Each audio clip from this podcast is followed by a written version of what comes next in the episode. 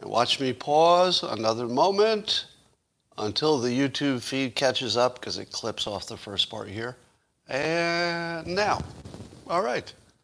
Good morning, everybody, and welcome to the best thing that's ever happened to anybody everywhere. Ever, everywhere? Let's make that a word. You've heard of anywhere, you've heard of nowhere, but introducing today a new word called everywhere. Wait, I don't even know what the hell I'm talking about today. You think I'm stoned. You think so, but I'm not. Maybe I should be, because something's not working this morning. Um, everywhere, yes, everywhere. Correct. Everywhere is the new word. Thank you. Thank you in the comments. You know, have, you realized that uh, what we've created here collectively is like a, a new kind of intelligence? Think about it. you know, your old kind of intelligence was just stuff happening in your head in the old days. And then you got, you know, a smartphone or a computer, and your intelligence was a little offloaded, but you had to do some work. You, know, you had to go search for stuff. But we've created with this model here, with the live stream and the instant comments, we've created a situation where I simply think I, I need to know something. I say it out loud, or even sometimes I don't say it. And then the new information appears for me on the screen because many of you are anticipating or correcting me as I go. So my, my brain is actually now extended to those of you who are watching live and commented live. The, the system is almost instant now. It's kind of weird. I mean, you could argue that this is a form of intelligence because I don't think I've ever seen this before. If, if I give a speech in a, um, let's say, a crowded room, you know, people can make comments, but not in any efficient way. That's just me talking. And if this were recorded, of course, it would just be me talking, those of you who watch it later. But when it's live, there, there is actually a collective intelligence that is literally happening. You know, it's, uh, it, it makes me like amplified in a way. But what is more important than the simultaneous sip? Yes, Dennis. Dennis reminds me that we should be doing more sipping and less talking. And I think that's fine advice. And I'm going to take it. And all you need is a cup or mug or a glass, a tank or chalice or stein, a canteen, jug or flask, a vessel of any kind. Fill it with your favorite liquid. I like coffee. And join me now for the unparalleled pleasure, the dopamine hit of the day. Yeah, the thing that makes everything better. It's called the simultaneous sip. And uh, let's go, Brandon. Let's sip this baby. Go. Oh, yeah. I think we sipped the hell out of that. You know, sometimes you're just sipping along the edges. You know, you're, you're almost a spectator to your own sip. But not today. I think we went deep today. There was some serious sippage penetration into the deeper, deeper meaning of life. Yeah, that just happened. What else happened? Well, Netflix has a big hit uh, with a show called Squid Games. Not only did 100 million people, 111 million people at least sample it, which is a new record, um, but uh, I don't know why. I don't think I've ever seen a trailer for a movie that made me, or a series, that made me less want to watch it. So here's, here's the, here's the actual uh, advertisement. This is how they're trying to sell you to watch Squid Games on Netflix. It's about a bunch of people who are badly in debt, right? They're in desperate times, they're badly in debt, and they're somehow collected together to play some deadly game where many of them die, I guess. Now, good times. If any of you are feeling bad about you know, yourself or your, your situation, I can't think of a more entertaining thing than to watch people in desperate financial trouble playing a deadly game because it's the best chance they have. Um, don't watch this show. don't watch this show. Now, I get that you might enjoy it while it's happening, but how could that possibly be good for you? Compare these two uses of time. One hour a day trying to meditate, which I'll talk about in a moment. Meditate for one hour a day, or watch a, uh, a show about people in desperate financial problems who are in great physical risk and many of them dying for fun. Which one of those would help your life a little bit more? well, I would like to refer back to uh, Naval Ravikant, who is a big proponent of meditating. And let me just give you an alternative, because I like it when some percentage of my listeners go away with a better life. You know, I can't get you all every time, right? So I'll pick off a little, little sliver of the viewers every time and make your life better. Here, here's where some of you will get a better life right now listen to, you might want to Google him, but uh, look for Naval, N-A-V-A-L, Ravikant, and uh, read what you can about, I think he's been interviewed a number of times, been on podcasts, about um, meditation. Now, the big thing that he brings to the meditation conversation is he tells you don't bother trying to clear your mind. that's, that's the dumb part. I mean, the dumb part of meditating is when they tell you, clear your mind. That's not a thing. Who, who the hell is teaching you to meditate by clearing your mind? The only way you can clear your mind is by being dead. It's not a thing. So, so there's this like illusion that's kept, I don't know, seven billion people from meditating. It's the same illusion. The illusion is that the point of it is to stop thinking. And, and people think, well, that's not going to happen. I can't make that happen. And if they try, they realize quite quickly they can't make that happen. So what is the great innovation that Naval brings to this? That it was always an illusion that you needed to stop your mind from thinking. It was never possible. It was never a thing. And it was never even desirable or necessary. The important part is to sit quietly for an hour a day and let your mind do what it wants to do for an hour. That's it. You just let it play. Just stay awake, stay comfortably, do it as a habit. Don't you know? Don't skip days. Just every day, sit there for an hour and let your mind play. The the uh, belief, the allegation, the the uh, let's see, the proposition, if you will, is that that will fundamentally change your entire mental outlook in a positive way. Now, I, I have you know, great uh, faith in Naval's opinion and recommendations. Have I tried this technique? Nope. Because I don't know how I would get an hour a day to sit there. I guess that's the hard part.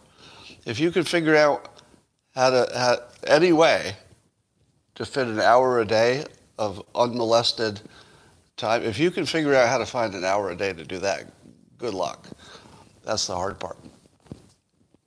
So forget the Squid Games. Uh, even if it's entertaining, it's going to put bad thoughts in your head. You don't need that. Instead, spend that same time, one hour a day, trying to meditate. About 1% of you, your lives just changed. Isn't that cool? I mean, most of you, you know, you're going to do what you were going to do, and this made no difference whatsoever. But about 1% of you, your whole life just changed. Seriously. About 1% of you, your whole life just changed. Because that's about how many people are saying, you know, I, I might be able to find an hour. I'll give it a try. And uh, try it for about two months. If you haven't tried it for two months, you haven't tried it. All right, that's the other technique. So this is, so the thing that Naval brings to this is the simplification and the removal of the illusion. That's a big deal. if that seems like a small deal, it's not. It's a big deal. He got rid of the illusion that you have to clear your mind. You're, now you're free of that. Uh, and he's, he's described it in a way that you can't do it wrong. Do it an hour a day for a couple months, see what happens. That's it. That's it. Everybody can do that if they have an hour. All right. Um, the most important story in the country, and I think you'll agree, is that there was an elk that sometime in its early life got his head stuck in a, a tire. So it had a tire around its neck for however many years. It had been observed for a long time. But finally, I guess they tranquilized it and cut off its horns and got the, the tire off. Now, you might say to yourself, that was the way to get the tire off? You had to remove the elk's horns. you couldn't think of another way to remove a tire from the neck. I'm just going to brainstorm here for a moment. Cut the tire. I don't know. Did they think of that one? Cut the tire? I mean, maybe they didn't have the right tools or something. there may have been some practical reasons.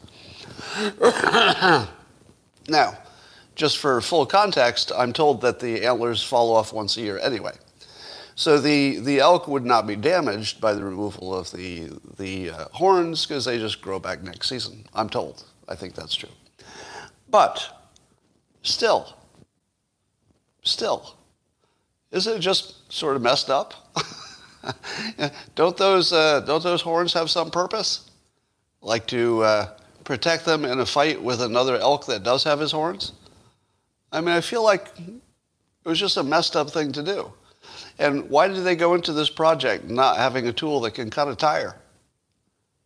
I mean, I, I feel like they should have brought a, a tire cutting tool to the project. I mean, they had some planning. It wasn't like off the cuff, hey, let's trank a, an elk and see what happens. But the most important thing about this story is the puns. That's right. Uh, the worst part for this poor elk, when he had that tire around his neck, is that the other, the other elk would tease him. Yeah, it was almost sort of a Rudolph situation. Rudolph the red-nosed reindeer. The other reindeer would tease him. Well, you know how it went for the elk. The other, rain, the other elk teased him. They say stuff like, uh, hey, Carl, you look tired. That's just messed up. They're bullies, really, is what I'm saying. Yeah, they'd say stuff like, uh, hey, Carl, uh, did you have a good year? Was it a good year? Mean, that's just messed up. You, you shouldn't say something like that to an elk who's having a tough time with a tire around his neck. And then, of course, you know, there was no inner tube in the tire which means that this elk had no problem with inflation. No problem with inflation. See, that's not funny. This, this is just bullies, elks making fun of another elk. I don't approve of this bullying. Um, and then somebody suggested that uh, he may have voluntarily been wearing that uh, tire because, wait for it, he's had it for years, and his antlers fall off every season. Now, the tire was not stuck on the neck, it was sort of loose fitting, and his antlers would fall off every year. What would happen when the antlers fell off and the elk bent down to eat some food? It's almost as if the tire would fall off. Like maybe he liked it. Like maybe he was wearing it like a crown because he was the king of the elks and we just ripped him his crown off. I didn't make that one up. Somebody said that on Twitter, but I liked it. It could have been an elk crown. We may have changed the entire royal family situation for that elk group. Yeah. Well, maybe enough about that story. Um, let's uh, take a look at this story. Remember, I ran through the uh, the fake news filter, which you can find on my Twitter feed. I tweeted it out. So it's a checklist to, to see if something is fake news. And I ran the pilot sick out story through there. And what do you think? Do you think it's true that pilots are uh, calling in sick or taking personal days, and that's the reason that Southwest has slow flights? Well, it is not being reported by uh, either Fox News or CNN to be true. Somebody fact check me on that. I need to fact check. But I think, because I'm saying I didn't see it, so maybe I missed it. But I don't think that CNN or Fox News are confirming that Southwest had a problem because of the COVID mandate. So the, Tucker's an opinion guy. The opinion guys um, are not relevant to this uh, truth filter because the opinion people are opinion people. I'm talking about the news, right? Um, and CNN reports it uh, basically as a false claim. They just report that uh, Jen Psaki says um, that it's not true, but also according to the AP News. They looked into it. And here's what the AP says they say the airline, this being Southwest, its pilots and the Federal Aviation Administration denied the claim circulating online that the so called mass sick count was over the mandate. So the Federal Aviation Administration, the pilots, I don't know how many they talked to, and the airlines have all denied it. So basically, everybody who's close to it denies it. But there are pilots who say it's true, right? Haven't you seen that online? You've seen individual pilots say, oh, yeah, it's totally true. And when you see that, do you see the pilot saying it? Mm, no. You see somebody saying they talked to a pilot who said it. I haven't seen a pilot say it, have you?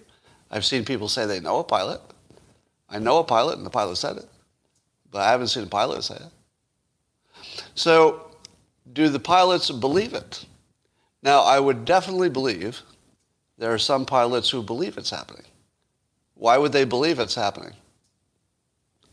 They saw it online. they saw it online, same as you did. So they believe it's happening. I mean, if you were just one pilot and you knew a few other pilots, you would only know what you thought. But if you read online that a bunch of pilots at Southwest are doing this, you know, fake sick out thing or personal day thing, you'd probably think it was true too. So that would be your interpretation, even if you thought it was some other reason before that. All right, I'm going to call that fake news preliminarily. Doesn't mean it's guaranteed to be fake news. It does mean that uh, the odds are against it being true. All right, um, and by the way, I'm going to go back to. Well, let me ask you this. Um, I'm often asked this question How do you know if somebody is lying? How do you know to trust somebody? Just like an individual. I'm not talking about organizations or fake news, but just an individual. How do, how do you know if they're lying? And the answer is you can't. Most of the time. Most of the time you can't tell. Sometimes you can. But most of the time you can't tell. Here's what you can know. The only thing you can know for sure, and even that's you know not 100%, is that people will be the same people they were yesterday. Like if somebody was a giant liar yesterday, well, probably today too. If they were always honest every day of their life up till yesterday, probably that last thing they told you is true too, or at least they think it's true. Right? So you can depend on people being like the way they've been before. Do we have any history that Southwest Airlines is a gigantic liar? Such a big liar that they would lie in a way that they could easily be discovered. Really? Southwest Airlines. They have one of the best employee reputations of any company in the United States. Year after year after year, they're in the top rung of somewhat trusted, well managed, straightforward companies.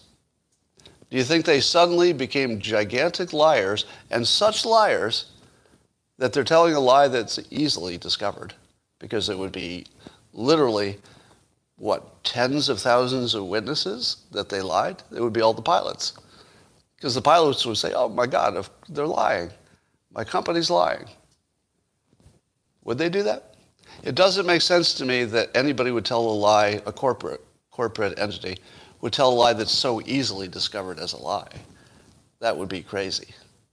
I don't think Southwest changed overnight from a company that we trusted, relative to companies, right? It's still a company, uh, to a company we trusted to one we totally wouldn't trust overnight. Mm, I don't think that happened. It could have. I mean, anything's possible. But that would be really unusual. So I'm going to say it's fake news until something changes my mind. All right, here's another story. Uh, see if you believe this one. A biological male in a skirt assaulted a student in a bathroom in Virginia. So a female student was uh, allegedly, so we're using the word allegedly in these stories, sexually assaulted by a biological male, wearing a skirt in a restroom at school. True or false? Run it through the fake news filter. Which of the checklist fits this? Uh, which of the, which, yeah, you got it. Two on the nose. Two on the nose. What story did you most not expect but fear if you were a conservative? If you're a conservative and you were sort of worked up about you know the, the trans issue, let's say you're uh, not as pro-trans as as a woke person should be. If that's what you were already worried about, what kind of story would play perfectly into your bias? The story of a biological boy putting on a dress for the purpose of going into a, a woman's facility, locker room, or bathroom for a sexual assault. That story is exactly, exactly on the nose for what people feared the slippery slope. I mean, people were drawing this direct slippery slope line. Okay, if you allow this, the next thing you know, they're going to be assaulting people in the restrooms. Slippery slope. Well, there it is. There it is. Proof. There it is. Somebody put on a dress just to assault somebody in a restroom. I'm seeing a lot of people saying it's true. Why do you say it's true? Do you say it's true because it was on the news? Or do you say it's true because the father of the alleged victim says it's true? And the, the victim, alleged victim, says it's true? The police report. The police report says it's true, so you believe it because it's in the police report. Where did the police get their report from? Did they watch it? Did they watch it happen? Or did somebody tell them it happened? Everything you know about this is somebody told you. You didn't see it. You weren't there. And the people who told you, how much do you trust them? Well, we don't know anything about the alleged victim. If, if you told me the alleged victim had never told a lie, I would say oh, she'd never told a lie before. Do you know that? Has the alleged victim ever made a false accusation before? Has the alleged victim ever told a, a big whopper of a lie? I don't know. And I'm not alleging that there's anything up with the victim. I'm just saying we don't know.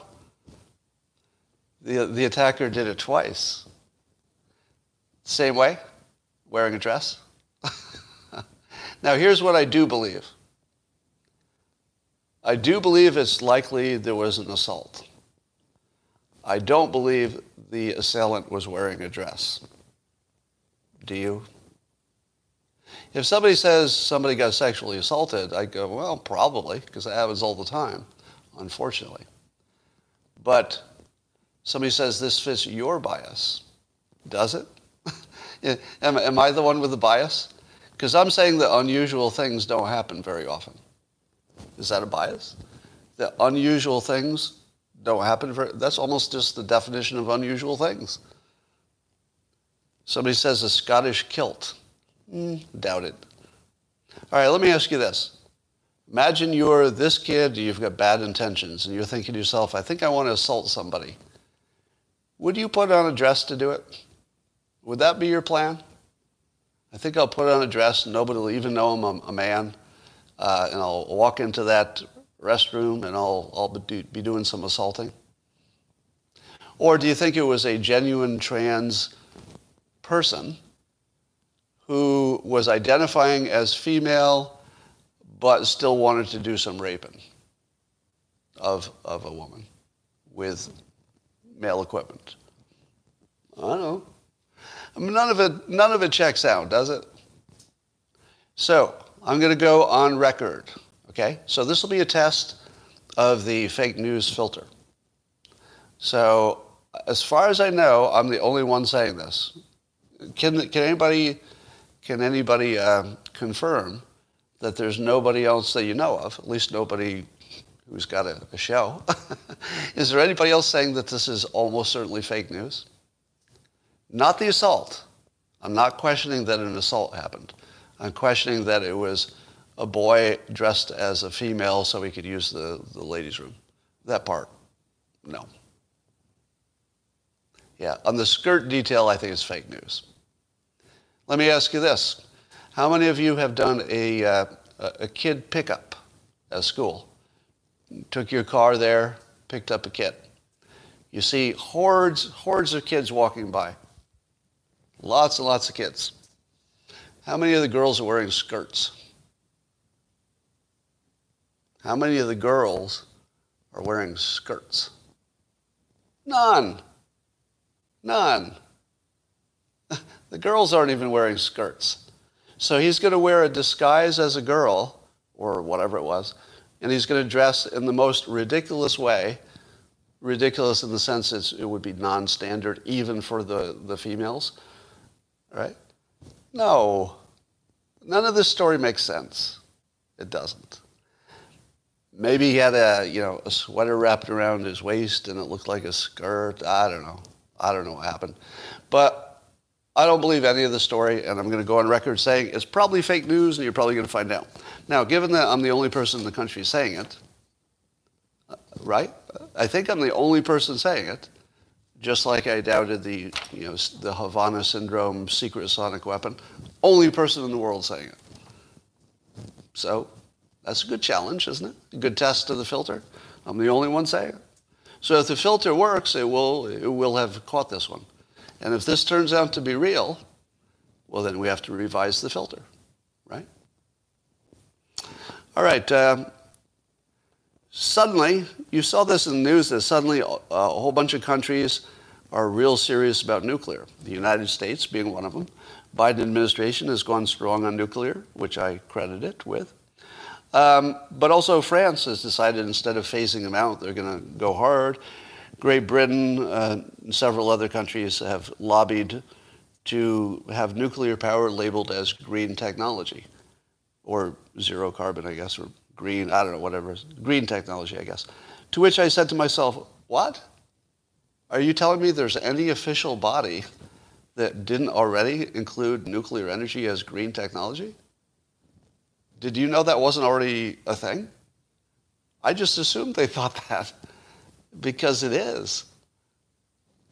It doesn't produce, you know, I mean, it's, it's probably the best green technology of all. I had no idea that it wasn't considered green. I thought they didn't want it for maybe other reasons, but I didn't think it was because it wasn't green. How, how wrong could they be? But now they say it's green, as of course. So what changed? Let me ask you, what, what made everything change? Like over, it seems like overnight, doesn't it? We went from, uh, I don't know, to somebody says the science changed. Somebody says that the Generation 4, but we haven't built a Generation 4 yet. There are no operating Generation 4. Uh, somebody said COVID changed things. Uh, the wind didn't blow, right? So the, the green technology didn't didn't do its thing. The space race, uh, so some, some say it's me, but I don't think that's the full story. Um, Bill Gates, no, not Trump. I don't think Trump had anything to do with it. He should have, and I, I fault him for that. Mike Shellenberger, yeah, Mark Schneider.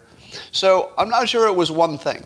It could be that a whole bunch of things happened, but here, here are some of the things that happened to make it look like there was an overnight change. The number one thing I have thing that happened was the trigger. The trigger is the, the brownouts and the blackouts and you know China having to fire up their coal plants. So all over the world now, the stories are that uh, the classic green energies didn't work. That, so we know that just solar and you know adding solar and uh, and wind power can be awesome, but it doesn't cover you if you need a you know if you need a little surge. So so the first thing is that we had triggers that happened about the same time all over the world where it was proven that the way we were, we were doing it wasn't working. The second thing is that the media has decided that uh, climate change will be another focus. And It's been a focus in the past, but you know, it's, it is a focus. Someone also mentioned space, right? Space is very much on our mind now because of all the flights going up. Uh, I guess Shatner's going up there today or something, 90 years old. So when you're talking about space, you have to think nuclear. And I think every country is realizing that if they don't have a, uh, an, uh, a domestic nuclear skill set, that they're not going to be part of space. It's just a, it's a base requirement, as far as we know, for getting into space and being productive up there. So there's that. So you've got a bunch of things that sort of coincidentally happened. Um, but I think there's something else happening that the argument against it was slowly chipped away by, I'm going to call it reframing. Reframing. So, um, as you mentioned, Mike, Mike Shellenberger, I think one of the biggest effects here. Um, Mark Schneider, also very influential uh, to me and you know, through me to other people, etc. So there definitely was a more productive communication and reframing that happened, meaning that um, the idea of the newer generations being safer, I think that message finally got through. Yeah, nuclear, the old kind, had some problems, but even, even then it was safer than everything else.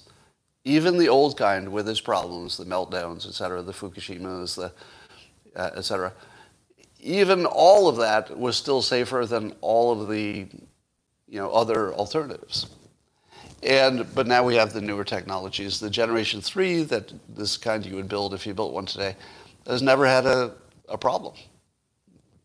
They figured out how to do it safe enough, and the generation after that would be so safe that it won't even be an issue after that. And the generation after also will eat the existing waste as part of its fuel. So we, we have a technical solution coming online for the waste. Solution number one is you store it at the facility that created it because it's already a, a nuclear risk, if you will. And that's been working. And then the fact that we might be able to eat that waste with new generations of plants, that looks pretty good. So I think, I think that uh, there was a whole bunch of persuasion by all the right people to finally get the message to Congress and you know, I think other countries were having the same realizations. So I think it was a whole bunch of things happening at the same time, but essential to it is that it got framed correctly for the first time. Um, if you were thinking of nuclear as safe or unsafe, that was the wrong frame. It got changed to climate change solution or don't solve it. That's a big difference. Because once the left had decided that climate change was their big existential risk, it was over. You, could, you could then you know, see the future. As soon as they had said it's our existential risk, they didn't have any other solution. There was only one solution once you said this, is, this could end you know, civilization and you're all afraid of it. It had to go this way all the time. You just, it just had to be greased. So the people like, you know, Shellenberger, uh, you know, greasing it, um, and uh, Mark Schneider, and, you know, I tried to help. And I know a lot of you who are even watching this would retweet us and, you know, boost the message. So I would say that this is yet another example of the, the social media effect being productive. Because I think that smart people, you know, got to people who were influential in terms of persuasion, influential people like me. And between the, the technical know-how and the reframing, it made it safe for politicians to say, hey, hey, hey, now we're thinking about climate change. And, and we love science, because they already said, the left said, we love science. And they were denying science like mofos. You know, if they were against nuclear, they were just denying science, because we knew it was the safe alternative relative to the other risks. So, so that's all good, but it's interesting to watch it all come together at the, the right time. Uh, I think the lights had to actually turn off before we got serious about it, but that happened. Um, I did a little research on. Uh, I try to try to figure out where ideas come from, especially ones that I'm involved in. And here's a uh, I'm going to give you a, uh, a little history of this idea, the, the idea of using small habits, changing a small thing to get some incentive or get some, get some momentum going to get something done. Um, there was a book in 20, 2012, a book by Charles Duhigg, The Power of Habits, giant bestseller. And The Power of Habits talked about how to, how to change your habits or modify your habits to, to get what you want. Now, I don't remember it talking about small changes. Maybe it was in there? I'm not sure. Now, uh, here's something you don't know that the author of that book spent a full day with me. Um, so Charles Duhigg came to my home and just spent the day with me, um, interviewing me about the things that he thought would be you know, relevant to his book. Now, I didn't make it into the book, so I, I don't think there, well, I know that there's no mention of me in the book, but he did spend a day with me, um, sussing out my habits for success, because I've been talking about it and blogging about them. In October of 2013, now if you're an author, you know that um, it takes over a year to write a book and get it published. So when when he was talking to me was about the time I was putting together my book, How to Fail at Almost Everything and Still Win Big. And there I talked about um, micro steps, taking the smallest step and getting some momentum going. So that was 2013. All right, so Power of Habits, Duhigg was 2012, roughly the same time, and he interviewed me. Roughly the same time, How to Fail came out, talked about micro steps. And then, this is what I found out today. Uh, on December, just a few months after that, an ebook came out. Now you can do an ebook pretty quickly because you don't have to wait for the whole printing publishing cycle. And just a few months after my book came out, uh, Stephen Guise uh, published Mini Habits, which is this concept, you know, getting a little habit going to, to move you in the right direction. So that was just a few months later. And then after mini habits came micro habits by Brian Ledger. Um, and then came, he was in 2015. I think that was an ebook too. And then came small habits, big changes, how the tiniest steps lead to happier, healthier you. Steve Handel in 2018. And then atomic habits, October 2018. Uh, now, these were obviously being written about the same time because they came out pretty close to each other. So then Atomic, Atomic Habits was a huge bestseller, and I think that's the one that moved the, moved the needle the most on this topic. And then right after that was Tiny Habits by B.J. Fogg. Now, here's the question. L- listen to these books Power of Habits, then Mind, How to Fail, then Mini Habits, Micro Habits, Small Habits, Atomic Habits, and Tiny Habits. yeah, is Nano Habits taken? Now, here's the question Did I cause all of these? Or were they going to happen anyway? Did I cause them, or were they going to happen anyway? What do you think? Just looking at your comments, zeitgeist, good answer. That's where I'm going to go with this too. So, um, you accelerated it. So some think some some people think I had a, a, role in it. Some don't. Let me tell you the story about uh, Isaac Newton. My favorite story about Isaac Newton. You know, you, you, of course you automatically think gravity with Newton, but uh, my favorite story about Isaac Newton is that he invented calculus just to solve a problem he was working on. he invented calculus eh, just to solve a problem he was working on. Now, the fun story about this is that somebody else invented calculus at the same time in the 1600s. Two people independently invented calculus at the same time in different countries. They didn't know the other one was doing it. And they didn't share it. They, yeah, there was no communication. What's up with that? Right? Um, somebody will give me the name of the other guy. Leibniz, thank you. Uh, I knew it would take about five seconds for you well-educated people to give me that name. Yeah, Leibniz. Another, was he an astronomer or scientist? I don't know what he was. But he invented it at the same time. So they, they get sort of co-credit. So here's the question. How in the world do you explain calculus being invented at the same time in two different places? Well, here's one explanation. It was just time.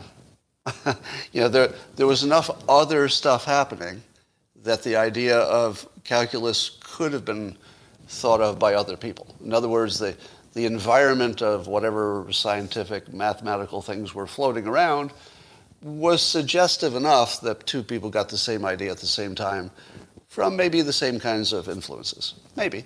Or they were trying to solve the same kinds of problems at the same time. So maybe it wasn't a big coincidence. Maybe the environment just suggested it and two of them picked it up. Likewise, there is something about the environment that changed to make all this micro habit, tiny habit stuff make sense at the same time. And the thing that changed was life got really complicated. Life got too complicated. That's the thing that changed everywhere at the same time. So does it make sense that there would be more than one person who would say, how do you solve all this complicated life stuff? Like, what do you do about it? And one of the solutions is to make small steps because you know it seems overwhelming to do anything bigger than a small step. So, it could be that the environment certainly just served up a situation that people like me and people, other people said, you know, I can only think of one way to approach this, and we came up with the same idea. You know, now I'm not, I'm not going to compare this idea to calculus, right? so I'm not comparing myself to uh, uh, Isaac Newton. Somebody's always going to say that. I think he compared himself to Isaac Newton. No, no, I'm not doing that. I'm just saying that people think of the same ideas at the same time. Um, the other possibility is that I did have some influence on it. I can't rule that out either. Well, it turns out that uh, Mike Pence was right. So the New York Times commissioned a poll and found that a majority of women and nearly half of men said it's unacceptable to have dinner or drinks alone with someone of the opposite sex other than their spouse. Oh, oh. I am so going to have to complain. Let me listen to this again. And you should be offended on behalf of other people, if not yourself. It's unacceptable to have dinner or drinks alone with someone of the opposite sex. Because that's the only people we have sex with, right? The, the only people you have sex with are people of the opposite sex. So, so I can go to dinner with a gay guy and my wife won't care.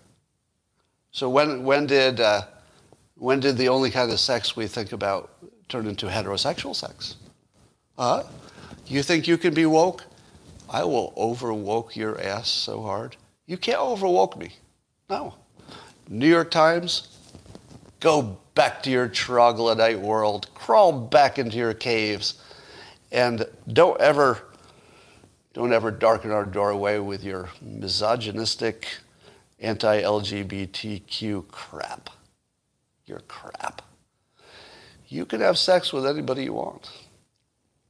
It's 2021, and you do not have to limit yourself to the opposite sex. And by the way, what is the opposite sex?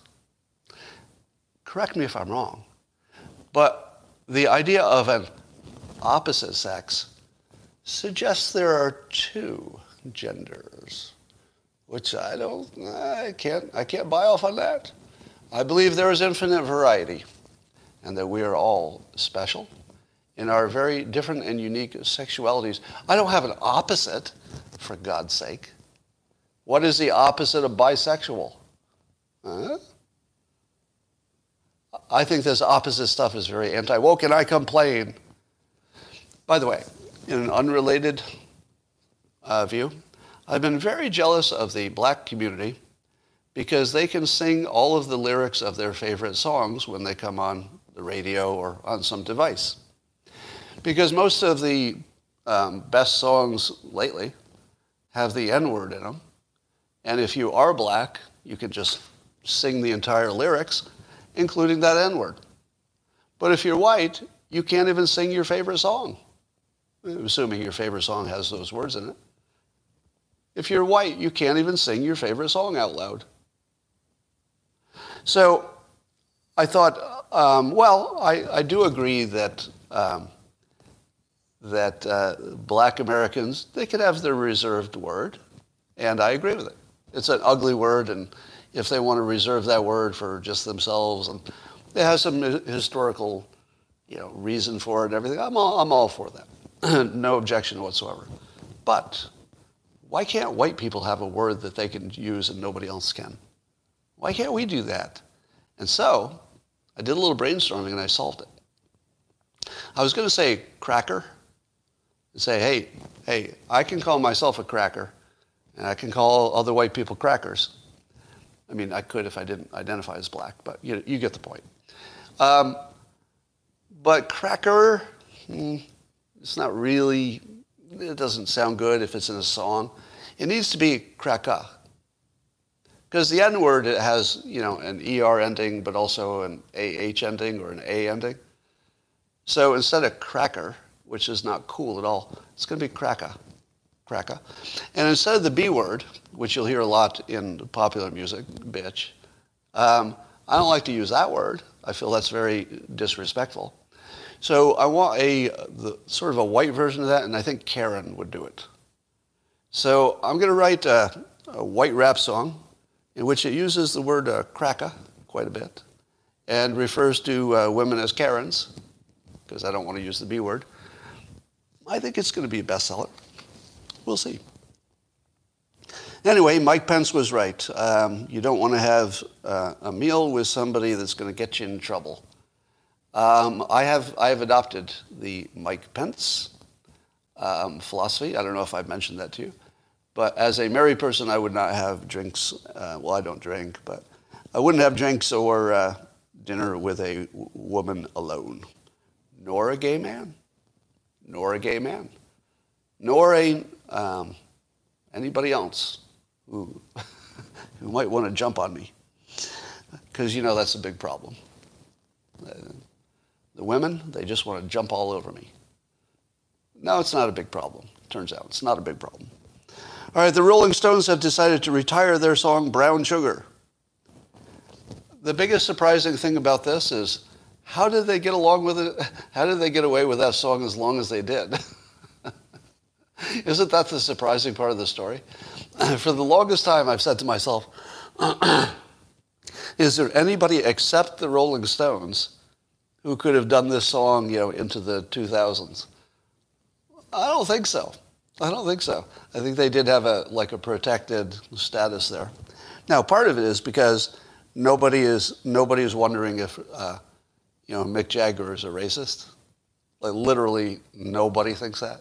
I mean, if you look at his dating history and everything else, it's pretty obvious that he's not a racist. And we assume the same thing about the rest of the Stones. In fact, they're, the Stones are the most, probably the most biggest promoters of you know, black music. And they say they borrowed slash stole it. And, and they're very generous about saying who really, you know, Muddy Waters and everybody who should get the real credit.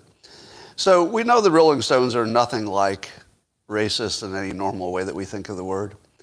But I did wonder how they got away with that for so long. Now, I am aware that it's a anti-slavery lyrics. That if you actually knew what the lyrics were about, you would understand it was about the horror of slavery and therefore there's no bad messaging intended. But I didn't know that. I've listened to that song about a million times. I had no idea. I had no idea that it was about slavery and the, you know, I just thought it was a little sort of not current way to refer to each other, if you know what I mean. So they decided to retire it. I think that's probably a, a reasonable decision. There'll be a lot of uh, a lot of pushback on that. I think Mick Jagger's take on it was it just wasn't worth the trouble.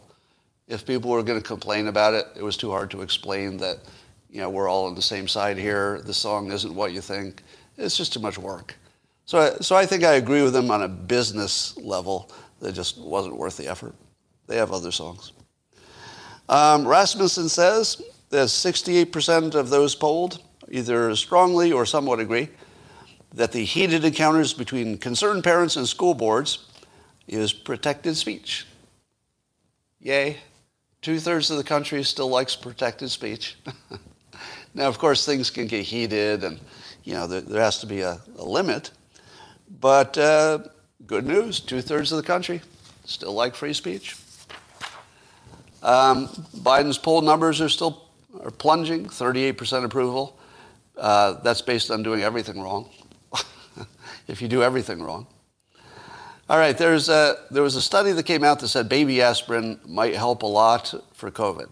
It was not a randomized, large controlled trial. So it's a study which does need confirmation. You should not be taking baby aspirin because you heard that there was that one study. Um, but here's the weird thing. At about the same time that the news was reporting that aspirin could be like a, a real godsend for people with uh, COVID, because apparently it reduces blood clots. At the same time we heard that, unconfirmed, right? You still have to wait for the real randomized trial. At the same time, just about the same time, it was announced that uh, the medical community says you should not be taking uh, a baby aspirin every day to prevent strokes and other problems. Is it a coincidence that the moment it works for COVID, or it looks like it might, unconfirmed, is the same time that the drug industry says stop taking it? And of course, all the conspiracy people say, uh, that's just so you'll sell more vaccines, right? You're trying to make people think that they can't easily treat it themselves or reduce their risk by taking an aspirin. Well, I don't know that those are connected, but you sort of suspect it, don't you? We live in a world in which that's a little bit too big of a coincidence. So I'm not going to say that's a coincidence. I'm also going to not, not going to say it's not. It could be. I'm not going to rule it out as coincidence, but it doesn't look like one, does it? It really doesn't. Um, but here's the most confusing part of the story. Are the rest of you just learning that uh, baby aspirin is not recommended? Um, I learned that years ago on the news. And then I asked my doctor, and my doctor said, Yeah, we don't recommend that, don't take that. And yet today, people are treating it like it's new news. It was years ago we do this. Right? Now, was the problem was the problem that it wasn't promoted as strongly as it was because they were selling a lot of baby aspirin, maybe? maybe the maybe big baby aspirin was behind it. I don't know. I don't know how exactly they, that would be the case. Um, doctors still prescribed it. So here's the deal. How many of you were still on baby aspirin as of this morning?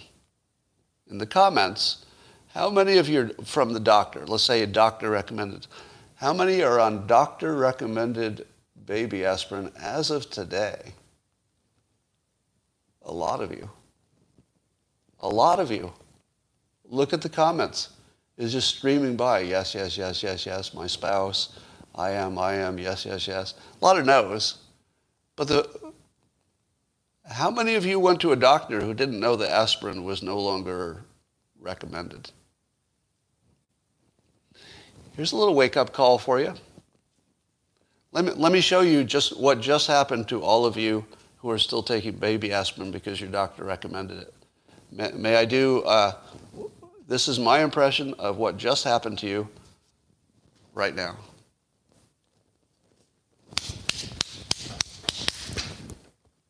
What? I would do it again, but it kind of hurt.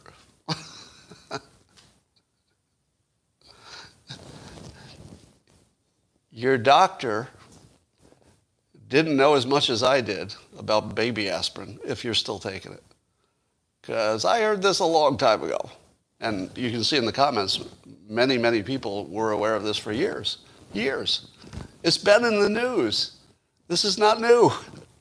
I don't know what's going on. Are we just being gaslighted in some weird way? Anyway, link to a study. Um, I don't have one. Um, you heard there was a big crash of a twin engine Cessna, crashed into some buildings and a UPS truck in San Diego. The driver of the UPS truck was killed by the airplane. Now, let me tell you if you're a UPS driver and you're putting in a million miles a year on the road, and the thing that kills you is an airplane, it was time. I don't mean to be insensitive to the family, but talk about when your time is up, your time is up. Because a million miles of driving a UPS truck didn't seem to faze him, but the airplane got him. All right. What question do I ask myself when I hear that a small airplane crashed? What's the first question I ask myself? I mean, after I ask myself if my wife was in it, because she flies Cessnas.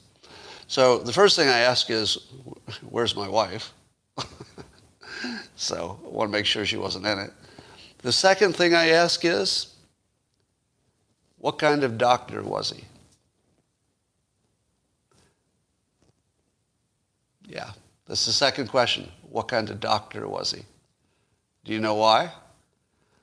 Well, I don't know why, but doctors crash a lot of airplanes. So much so that when I heard this, I said, and I'm not, I'm not joking, the first thing I thought was, what kind of doctor is he? He was a cardiologist. Now, the airplane is not the, uh, there's a brand of airplane, I won't mention it because I'll probably get sued or something, but not the Cessnas. The Cessnas are actually easy to fly. So a doctor in the Cessna should not be crashing, but a doctor in another airplane that I won't mention, sometimes called the doctor killer, more common. But it was still the first question I asked, what kind of doctor was he? Sure enough. I don't know how to explain that exactly. Do you? I, I don't know why doctors crash more airplanes than other people. Maybe they can afford airplanes. Is that it?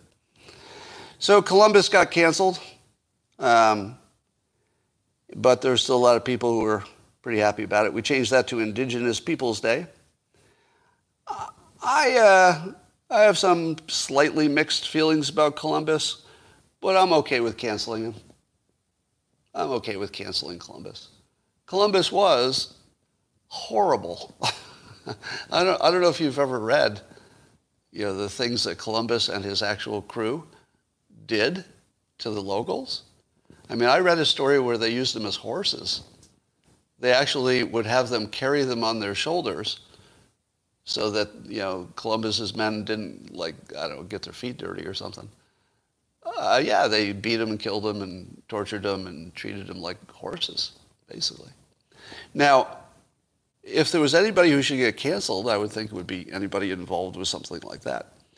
So, I mean, it's a little bit like saying, you know, Hitler did a lot of bad things, but you have to look at his accomplishments too. The Volkswagen. I mean, it feels a little like that. It's like, yeah, the Volkswagen's cool. I don't know if it's true that Hitler was behind the Volkswagen. And, you know, it's probably not true, but just using it for my example. I don't know that we can say Columbus did some awesome stuff too. First of all, he didn't find the right part of the world, and second of all, he was like a major torturer when he was. So I guess I'm in favor of Indigenous Peoples Day. Um, you know, I, I, it feels like everything white and European is getting canceled, but seriously, he was a torturer. I mean, that's got to count for something. DeSantis went the other way because he's so good at this uh, populist stuff. Uh, but he characterized Columbus as, quote, a singular figure in Western civilization who, who exemplified courage, risk taking, and heroism in the face of enormous odds. A visionary, etc. Now, those things can all be true, but can be said of other people who did bad things. So, uh, you remember the story about the trans employee who got um, suspended at Netflix, allegedly for complaining about Dave Chappelle's show, but that was fake news. She did not get suspended for complaining, and Netflix says that, and they've reinstated her.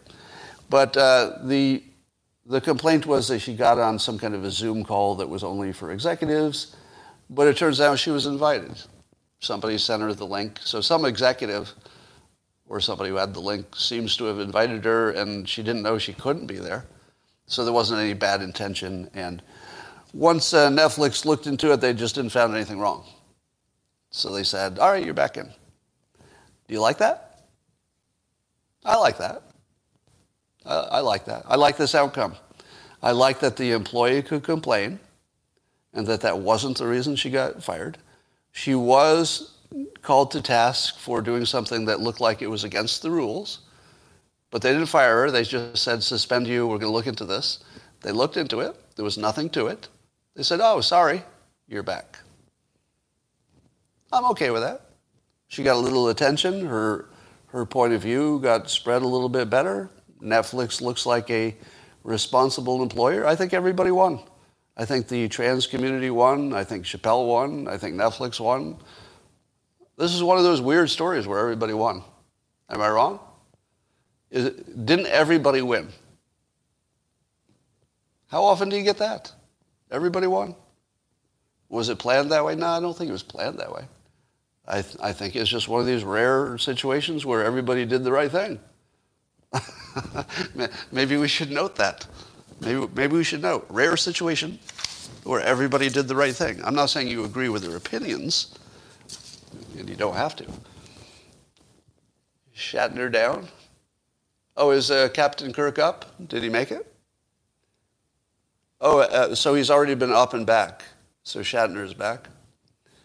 Well, um, I'll tell you, if I had been on that flight, there's a pretty good chance I would have, uh, shall we say, Shatner my flight suit.